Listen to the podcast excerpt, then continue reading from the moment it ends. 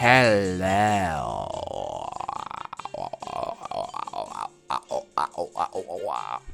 It's Chappie, your British butler.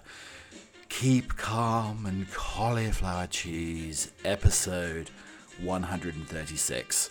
And it's Sunday. The clocks have changed. And man alive, I am absolutely exhausted. So I probably shouldn't have had that second, or was it the third slice of uh, crust cheese filled pizza? You love those stuffed crust pizzas with the cheese in the crust? Mmm, absolutely delicious. But you know what? Sausage before bedtime does give one heartburn. It really does. Oh. And I, you know, waking up at four o'clock to uh, to watch the Scotland Pakistan game in the uh, T20 World Cup. Well, you know, that's for purists only. And well, yeah, I'm a purist when it comes to cricket. But um, it, it, yeah, the cheesy pizza and the clocks changing, the double whammy, really me- messes with the circadian rhythms. Now, that's not like the insect, the cicada or whatever. Is it? I don't know. Maybe I've got it completely wrong. The circadian rhythms, the uh, cicada rubbing their wings together. I mean, then it takes me back to the nightmare of the cricket behind the fridge that I couldn't get rid of, and it was it sounded like uh, the uh, fat lady was singing her last tune. but anyway, it messes with that. Let's go with the circadian rhythm, shall we? That's what it's been doing, and a mixture of heartburn, clock changing, uh, is really not aided in your dear host's sleep today. In fact, very little. I may have to make a cup of Charlie. Um, and I've I've promised myself today that I'm going to uh, that I'm going to fast.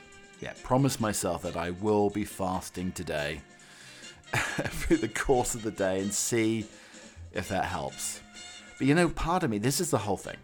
This is the this is the devil on my shoulder moment that says, "Oh, don't you fancy a breakfast burrito this morning?" There was more like, Don't you fancy a breakfast burrito this morning? And then the angel said, Oh no, Chappie, no, no, darling, you can't, you can't do the burrito. You had too much pizza last night. Why didn't you try a bowl of oats instead? Well, I'm not a horse, angel, you know. And these are the these are the sort of battle that I get, the constant back and forth between the angel, the food angel, and the food devil. I mean, it's like the devil food cake on my shoulder, which would be a, like a slice of chocolate cake. I think that's devil food cake, isn't it? But um, anyway, the, the, the, the pizza, the final slice of pizza, put pay to any deep slumber that I had last night. Uh, sausage before bed, never a good idea. It with your circadian rhythms, darling. I may be sleep deprived, but I uh, I can still function well enough, I think, to do this podcast today. Possibly, who knows? But then I've got the constant battle of this uh, Scotland Pakistan game. You know, I think, well, maybe I could be watching that. And then there's uh, Antonio Conte's first uh, true Premiership game with Tottenham. I'm a Tottenham supporter. I mean, maybe I shouldn't admit this because I probably will lose listeners uh, admitting that I'm a Tottenham fan. Because I don't know what it is. We are like the whipping boy uh, in football. The top. Everybody's laughing that we can't hold a manager. I think we've had we had 20 managers in 20 years, something along those lines. I mean, we've had some good managers, but um, yeah. So that's coming up as well as I record this podcast. So pardon me, you know, the, the stupid fans view that me watching a game can make make a, a difference. That I have the power uh, of Oberon or um, Popocatépetl or some god or you know Lord Jesus Christ to control what happens in a game of football. Yeah, I, I don't have any of that power, but I do think sometimes with me not watching, it uh, it may help help may help the boys bring home the game. Who knows? Again, I have no, I do not have the power to do that. But here we go on the podcast today. So if you if you want to listen back, we had a Guy Fawkes special on uh, episode 135 of the podcast, and we did talk about people having burning barrels on the back. I'll try to say that after a poor night's sleep, or a couple of too many Macallan scotches. Uh, yeah, burning barrels on the back. People do this in celebration of Guy Fawkes Day. They celebrate Guy Fawkes Day and they decide, um, you know, they're going to put a barrel on the back. Now, m- my issue with that is if you've got a particularly hairy back and you may like wax it or tease it into some sort of hair shape or use hairspray on there. You know, my grandmother used to wear, use this gold L'Oreal hairspray. If you like to, you know, have sort of firmish hair on your back or maybe style your back hair into a quiff, if you have a burning barrel on your back, you're going to have a burnt back. Your back will be burnt as a piece of back bacon. If you if you do the flaming barrel on your back with a hairy back that you've decided to put hairspray onto. I mean, that's my biggest fear with the barrel burning because I'd be totally into barrel burning uh, on my back if it wasn't for, you know, as you get to a certain age. Well, what, who am I kidding? I've had hair on my back for a long time. But yeah, you get to a certain age and it comes in. But a barrel on your back that's burning could cause all sorts of shenanigans. I mean, you'd have. Just imagine the amount of aloe vera you'd have to put on to soothe the burning back from a barrel. it could be absolutely awful. So, we talked about some traditions on the 5th of November uh, edition of the podcast. Uh, we talked about Maggie barking at homeless people. Um, some of the things we may or may not be talking about today. I noticed that my trash bag was on top of the pile of the trash. I know, tell you, this is first rate great content. I'm going to tell you how I found that out, how I knew that. And also, if you're dating an American girl, or if you, you know, American boys, if you're dating, let's say, a, a, a British girl or anybody who's dating Americans, let's put it that way. Yeah, there, there is a certain thing you can do to bridge the gap, so to speak. That's what I'm going to say. I'm just going to tease it out here. Just going to place it out there and just tease, tease, tease, tease a little bit. So, what can we do to bridge the gap? Anybody dating American girls or boys, okay? Um, also, the Nextdoor app, the verification postcard. How frustrating is that? We'll be talking about that. Uh, I saw some runners recently looking very disheveled. Very, very disheveled runners. Um, and we'll be talking about my viewpoint of the disheveled runners that I see. Uh, I've also got a new game I'm going to introduce. Uh, some some animal was swimming around in the pond. Some being, some species. Let's play a new game today. We've got a few new games here. Also, I have a bag of onions I'm going to introduce you to. Uh, do you know why I'm introducing you a bag of onions? Well, you'll find that out on the podcast. Probably today, but maybe in the next couple of weeks. Well, better not leave the bag of onions in there for a few a couple of weeks. That could be absolutely awful. They're so stinky. There's onions. Uh, also, um, has anybody have their has anybody had um, a chimney sweep over recently? Have you had your chimney swept? No, dear. Oh no, matron. No. Yes, no. No, Mrs. Oh, oh, no. No. Yes. have you had your chimney sweep recently? Does anybody have their chimney sweep swept recently? I really have to put my teeth in or get some more sleep. I think. Um, yeah, my parents did. Yeah, so you know that we'll be talking about that maybe as well. The rarity of the chimney sweep these days. Also, I've decided that I'm going to use maybe this show or other shows that I have in our historical back catalogue um, to audition for something. Yep. You'll be finding that out. Again, it could be on this show, it could be next week. We'll see how much time we have, how much time we can fit in this nonsense we have another game as well. We have a, a, variation of poker I want to introduce you to. We never talked about the peanut butter cup stuck to your foot. Uh, also, how I stung my finger the other day. Again, completely wondrous content here on the podcast.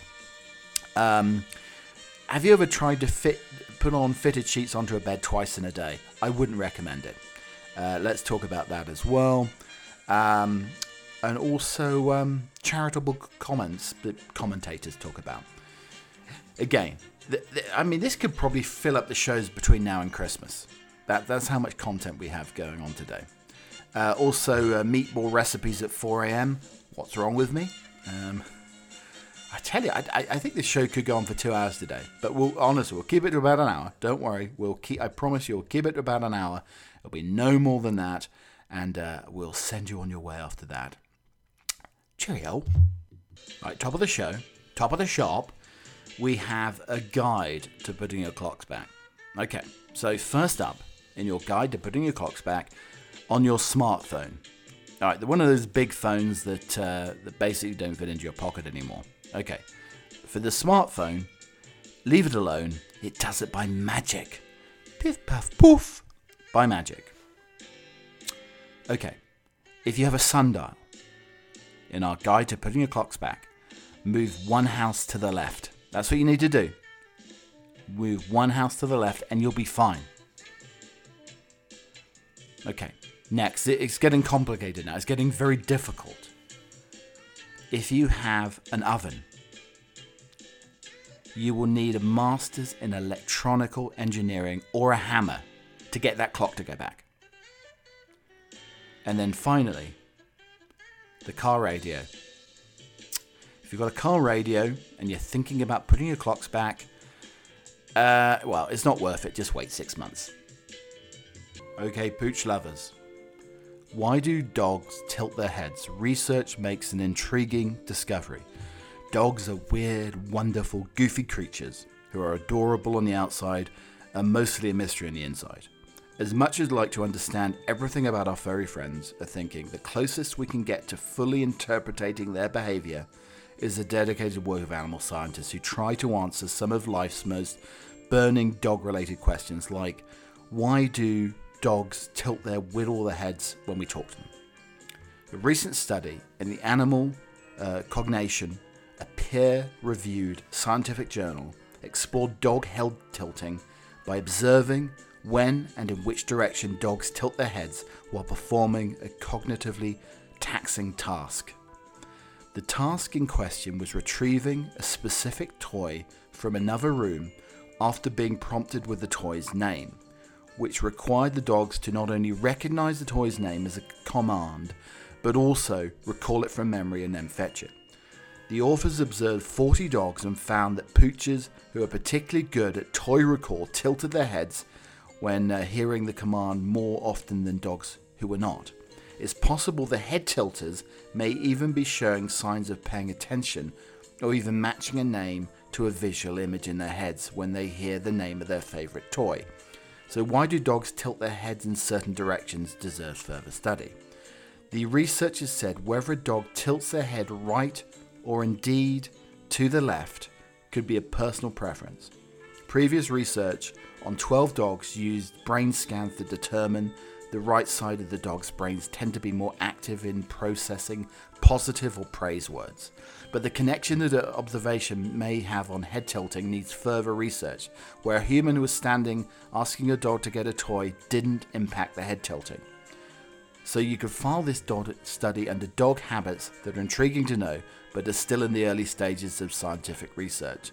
And even though your dog doesn't tilt their head or actually know uh, how to get a particular toy, they're still very good pups. I mean, that, that article, I have to say, was a little bit like the woolly mammoth, the search for the woolly mammoth. And, you know, they, they find a woolly mammoth in the permafrost in Alaska or somebody, somewhere. And then they, they you know, raise it out of the, uh, the tundra and then right at the end of the show, they've got the mammoth out of the tundra. It's in a block of ice. And then the show finishes. And there's no second part to it. It's like the dog tilting. I want to know why my dog head is tilting.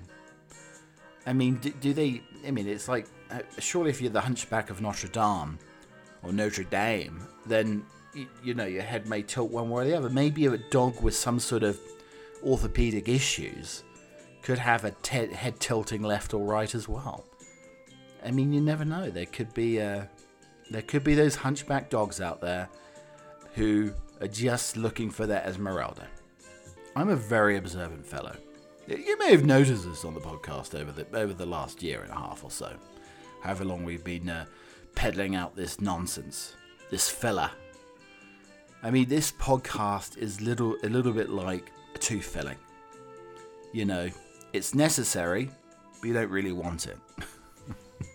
well, let's put it as a gold filling. It's not like a simple like. Uh, it's not one of those white fillings you get. It's a quality gold filling. That's what this podcast is like. But the other day, as I said, I'm an observant fellow. I was walking the dogs, as I do all the time. You know, it's get, it's get your 10,000 steps in a day. That's probably like 80,000 for a corgi. Um, but, you know, getting my steps in. And, you know, not particularly nice outside New Chappie Towers. They, they, they, they leave the trash out. And there was a, there was a mountainous I mean, it could be a K2 or even an Everest of rubbish bags, trash bags, piled up upon each other. And I thought, oh, you know what? This is an eyesore. I don't really want to be seeing this. I, love looking at the mountains, the autumnal foliage colours. But I don't want to watch. I don't want to look at a mountain of trash bags. Why? Why are you doing this to me? Why are you doing this? Why are you poisoning my eyes here? But anyway, it caught my eye right at the very top. Right at the very top. There's a slight split in the bag. It must be the it must be the cheap bags I get from the dollar store, Trappy. You know, possibly that. But it, my bag was right at the top of the pile of trash. Honestly, it really was. And the reason that I know that my trash bag, my rubbish bag, right at the top. Slight split in there. And I should see poking out a packet of puff pastry. Well, empty, we used it. But it's a packet of puff pastry at the back. Now, who else? Probably in America. I would say across Colorado. How many other people are kneading and molding puff pastry? Maybe I need to put on a lottery ticket because my bag was right at the top of the pile and the puff pastry was peering out. Okay, people, I want to introduce you to a new game. Play your salmonella onions right. A game of salmonella onion Russian roulette. I've got three bags of onions, uh, maybe actually four bags of onions, in my larder, in my pantry. And uh, I don't know if you've been reading, but yeah, there's some bags of onions that uh, uh, no bueno. Yeah, you don't want to be eating them. Uh, no good at all. Yes, so we're going to have a game of play your salmonella onions Russian roulette, and uh, I think we need to first of all we need to get uh, we need to get the wheel a turning, so to speak. We need to get the wheel spinning uh, on the on the uh, on the whole shebang. So let's get the wheel spinning, and then we can pick out our first onion.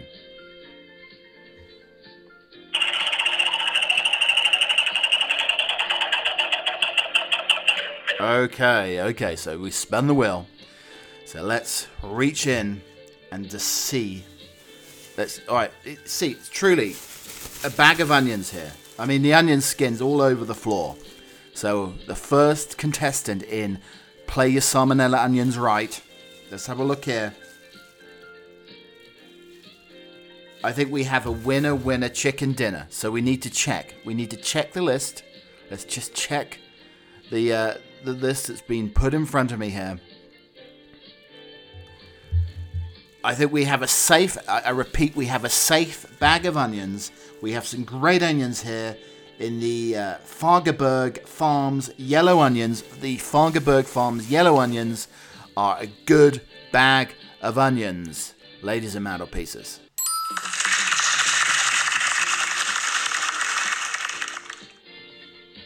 Okay, we have our second contestant coming up in Play Your Onions Right, or uh, as I like to call it, uh, Salmonella Onion Russian Roulette.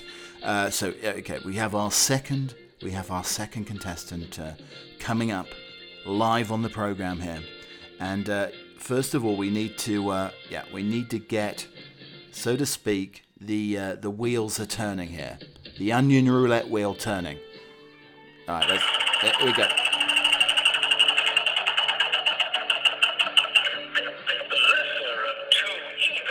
Okay, so we have our lesser of two evils. Well, maybe not. Who knows? So we had the wheels turning. So I'm going to reach into the bag.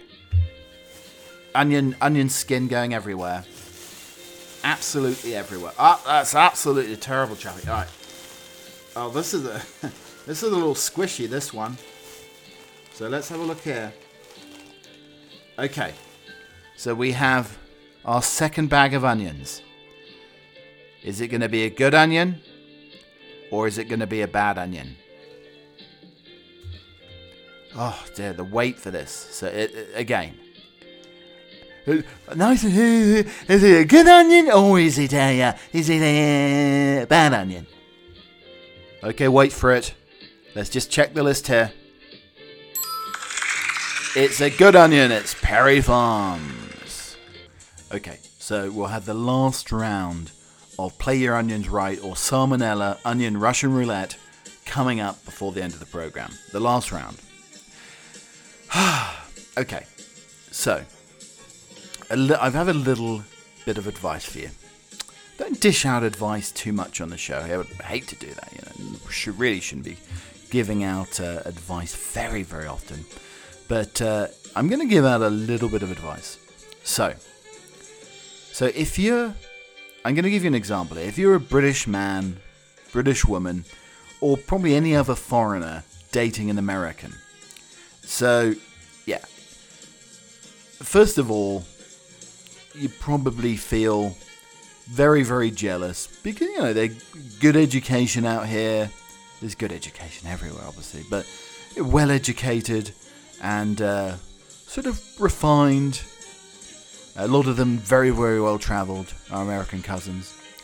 Um, but they have the perfect, perfect teeth. I mean, it's like Liberace's piano. The teeth are so perfect. So you know, a lot of things to uh, a lot of things to love about America. Uh, not getting enough holiday is one that you wouldn't love, but uh, uh and also probably healthcare. Um, but uh, the teeth, the teeth are absolutely fantastic. I mean, it really is a beautiful, those beautiful pearly whites. I mean, nowhere better in the world do you see teeth as white, as pristine, as, uh, as straightly aligned as you do in America. But I've got a hint for you. If your teeth aren't quite as perfect, like a deer hose, they're not terrible teeth, but you know, probably should have had a brace on them a few years ago. A little bit gappy. Yes, no clear, no passion gaps. Yeah. my sister's obsessed with passion. Uh, what, what about these passion gaps? Anyway, look it up. Not going to go into the detail right now. So, we have the perfect American teeth. But I give you a deterrent. I give you something that you can give to your American boyfriend, girlfriend, lover, partner, friend, just to even up the stakes a little bit. Just even up the stakes a little bit. You need to give them the delicious wonder of a Devonshire toffee. If you give an American with their perfect teeth a Devonshire toffee, within no time, the, the, everything's going to be evened up. They may possibly lose a tooth whilst chewing on the Devonshire toffee. That's how utterly chewy. I mean, they're addictive. They probably feel the pain of the tooth if you're trying to get through and chew a Devonshire toffee. If you're talking masticating here, I, I said masticating, chewing, not no, no. Minds go to the gutter, don't they? Absolutely awful. Masticating. So if you're masticating with a Devonshire toffee, then there's a chance you may lose a tooth. It is it is like trying to clamber up to the upper summit of Everest, trying to chew your way through a Devonshire toffee.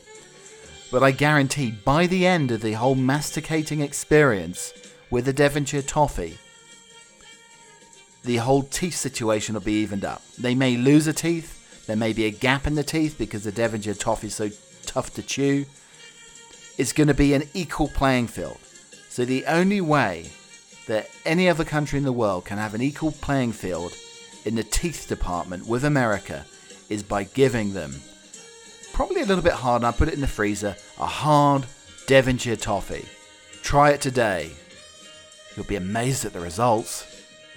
Ladies and mantelpieces, the final round of play your salmonella onions right or wrong, whichever way you look at it.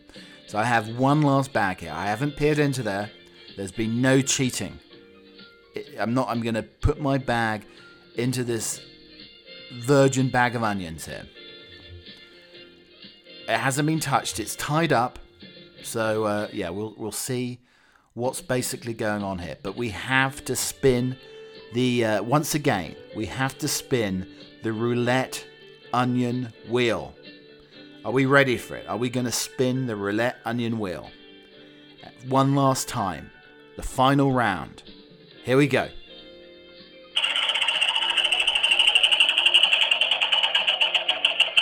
Okay, so we spun the wheel. Your lovely host is going to dip his hand into the bag one last time and feel the firmness of the onion. Alright, onion skin going everywhere yet again. It's a pretty firm onion. Oh no! My finger has gone, inserted itself into the onion. I have an inserted finger into the onion. Alright, this doesn't look too good. Uh, let's look at the name. the, uh, the list of the names here to see if this is indeed a salmonella onion. Well, ladies and gentlemen, it's a load of big bowl. It's a salmonella onion.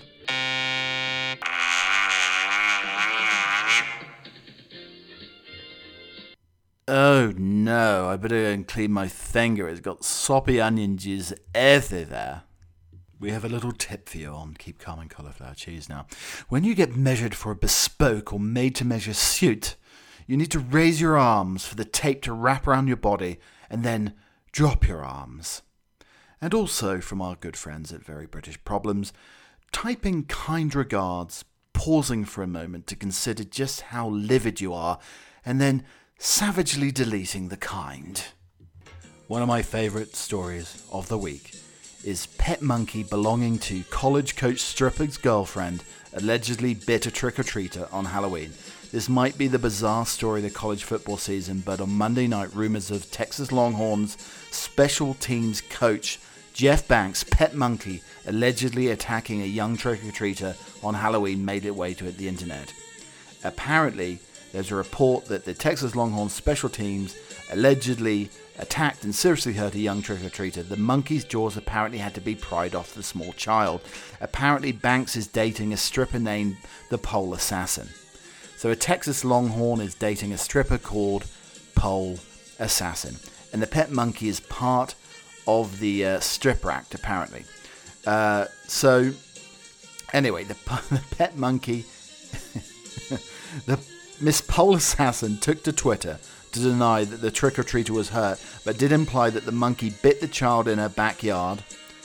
Yeah, well, you don't want the monkey biting you anyway, especially in the backyard that apparently was supposedly uh, off limits. Um, no one was viciously attacked. This is a lie, a whole lie. This is what somebody said on Twitter here.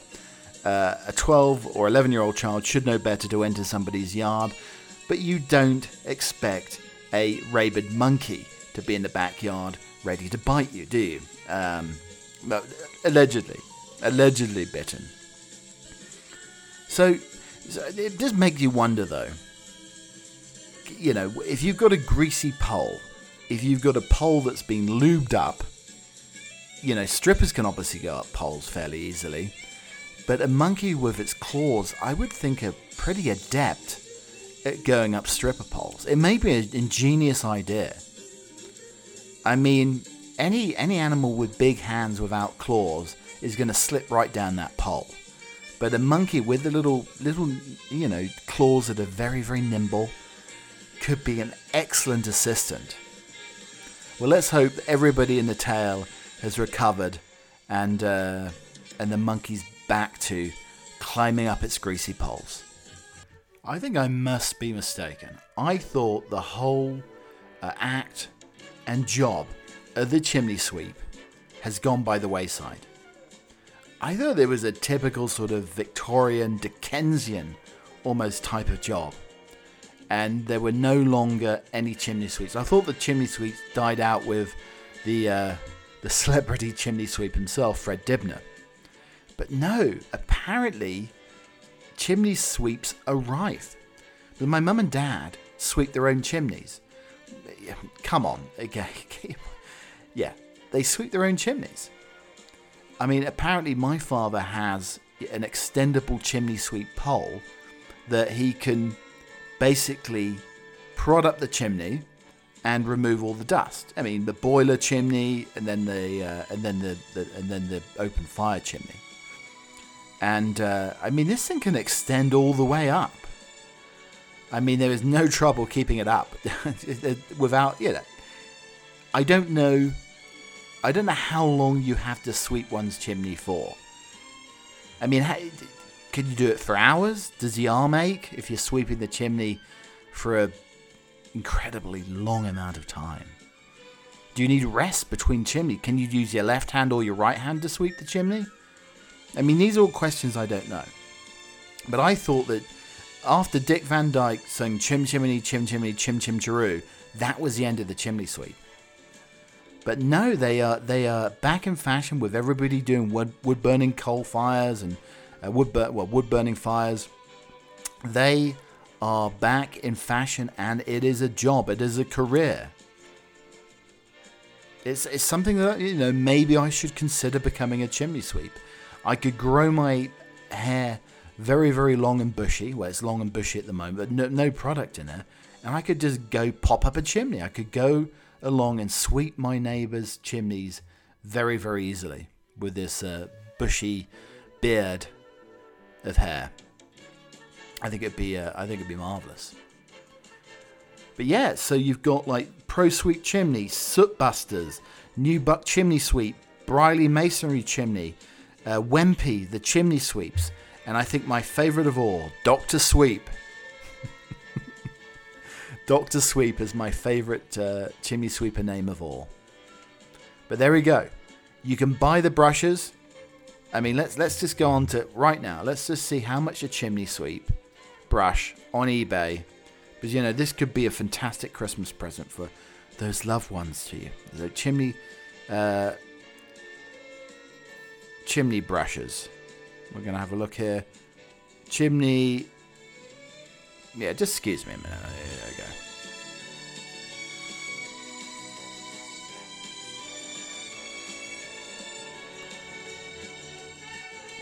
Yeah, you can you can get a chimney brush sweep kit, 26 foot. Wow, that's a long chimney sweep brush. With eight rods and an extra head, you can get yourself an extra head for $61 on eBay. So you too can go and sweep your chimney today. There is a lovely article in the Times on how to win an argument, top negotiation skills by experts by Ian Leslie in the London Times. Um, but he was uh, he was actually interviewing some people on climate change at the COP conference this week. Uh, but for his research, he's interviewed people whose business is tense, high stakes, adversarial uh, conversation, hostage negotiators, divorce mediators, therapists, and diplomats. Negotiations are never a matter of logic. Our values and self image are always in play and he found remarkable similarities between the challenges faced by the professionals and those faced by everybody in their daily lives. So, in his tips, when it comes to negotiation and uh, how to win arguments, his first tip is start well. So, you've taken a sip of sparkling water, now pay very close attention to what your opposite number says or how they listen to what you say, because any tense conversation, the first few minutes are crucial. Researchers the Intractable Conflict Lab at Columbia University discovered how participants feel during the first three minutes of a conversation involving conflict sets the tones. Humans are helplessly reciprocal creatures, and without realizing it, we mirror each other. So a tense encounter can spiral into a raging battle with it, either side uh, willing to give in. So those early exchanges are very, very important. You need to find a connection. Part of starting well is making a human connection a reminder that you may disagree uh, you're on the same side. It can be made in small talk around the edges of the conference or in sequencing of, uh, of discussions. Henry Kissinger advised negotiators to start with the areas of agreement and move to areas of disagreement. Also, leveling up. Negotiations are rarely about the uh, issue we're talking about. There's also an unspoken negotiation going on too for respect and appreciation. When there's power imbalance, this can be fraught. To show they won't be slighted or walked over, the lower status party often acts up and kicks out. Legal scientists found when a powerful nation is negotiating with a less powerful one, the less powerful one is more likely to make threats and angry accusations. Negotiators with the upper hand are often oblivious to this dynamic and are simply baffled by the apparent irrationality of the opponent. Smart ones know that the key is to make the other party feel more equal. Have to also check for an understanding. One of the most frequent reasons disagreements go wrong is that the parties are talking past each other. One side often responds to the argument they think the other is making rather than the uh, one that they're in and turn to the other side, and the other side does the same. Before you know it, a misunderstanding has escalated into a blazing row. We're generally too quick to assume that we have the right end of the stick. To avoid this error, use a simple technique pioneered by addiction therapists. It entails responding to or summarizing what the other says in a way that forms guess about a meaning. If I understand you correctly, reflection. The speaker can then accept the interpretation and correct it. That has the benefit of minimizing misunderstandings, but also it helps in another way. In addiction therapy, the patient can feel like the low status party who has to push back against the authority of the therapist. Good therapists, like good negotiators, go out of the way to lower the interlocutor's defenses, showing that they're listening. Also, be curious.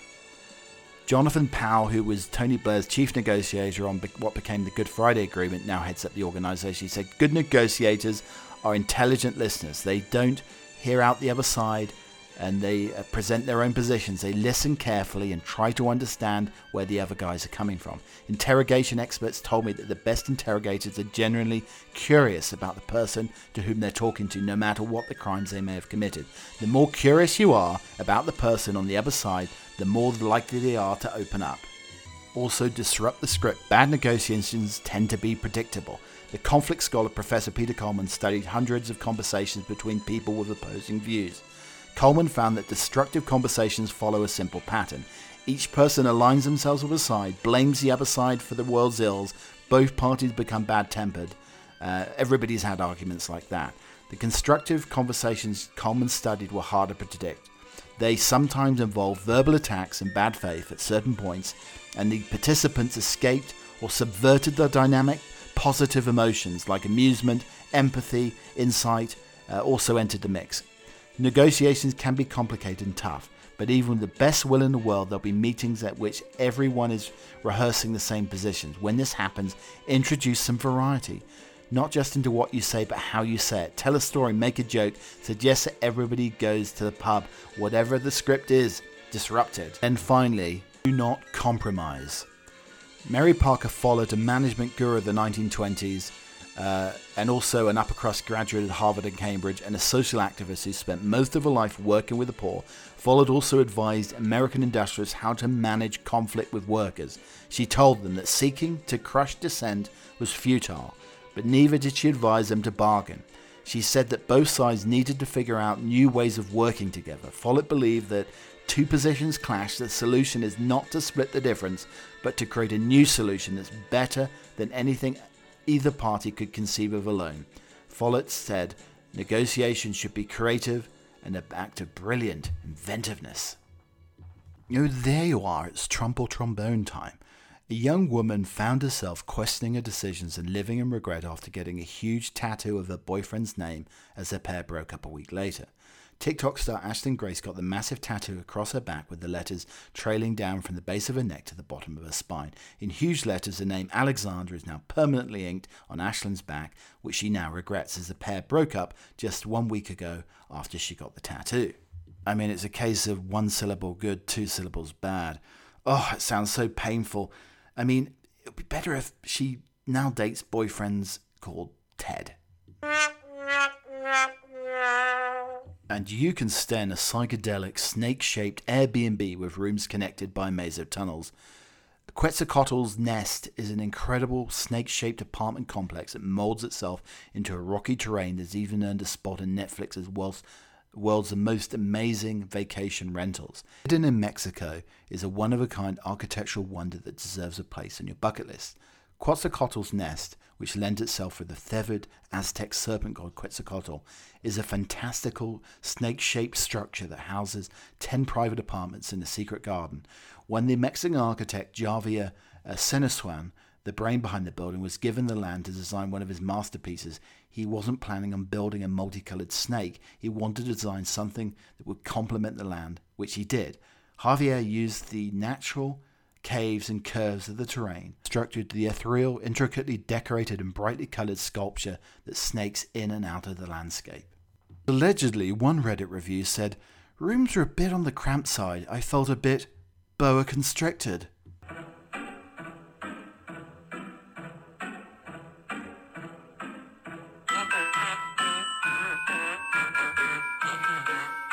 And finally, I'm just going to read you the headline to this one.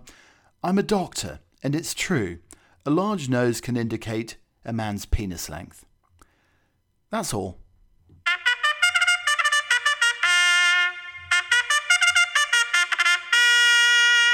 So I finally got my finger cleaned up, and um, oh, there's onion skin everywhere. Onions, onions are plenty surrounding me. anyway, I could keep all of them, which is good. So, I had the situation the other day where I got a peanut butter cup stuck to my foot. Now, I have dogs, so I'm forever trying to scrape off dog doo doo, dog shite, whatever, off my feet. But the hardest thing I've ever had to prise off my foot is a Reese's peanut butter cup. And it gets everywhere. You're prizing it off, try to do it with a, uh, knife, it gets stuck under your nails. I mean, it is worse than the aforementioned doggy doo doo when it gets stuck to your foot. Now, why were the kids dropping peanut butter cups on the floor? But it's still stuck to my foot and I cannot get it off. Please, answers on a postcard of Chappie Towers. How do you get a Reese's peanut butter cup off your shoe? It is a real first world problem. I had the irritation of waking up at like four in the morning. Uh, the, the time change really hasn't done very well. But I started looking at how to make meatballs video. I was just like meatball obsessed at four o'clock this morning. There's all sorts of meatballs, Swedish meatballs, how to make that delicious, like creamy gravy that goes over Swedish meatballs. There were sticky, honey uh, laden meatballs as well. I was basically researching sticky balls or sticky meatballs at 4 a.m. this morning. Yeah, the sleep, sleep deprivation's getting to me here. But there was something that was absolutely marvelous uh, in terms of meatball recipes. So basically, it were um, meatballs, beef meatballs, and they were put into a Pyrex dish with a very, very slender, almost guillotine, guillotined uh, potatoes around the meatballs. So the, uh, the the potatoes were like the castle walls, and the uh, meatballs were almost the turrets. And with that, they poured on a moat of marinara, uh, like tomato sauce, um, a typical pasta sauce, over the top, a ragu, and um, and then they sprinkled all this cheese. Uh, like they, they had uh, cheddar, they had parmesan, romano, all of that, some mozzarella, and then they had breadcrumbs on top, and they baked it. Baked meatballs with potatoes. Oh my gosh, it looked bloody delicious, absolutely delicious. So I've been thinking about that all night. So I think if you're thinking about meatballs whilst having heartburn, that can't be a good sign. Goodness gracious, great meatballs of fire. So beautiful having you here today for the podcast. Thank you so much for listening.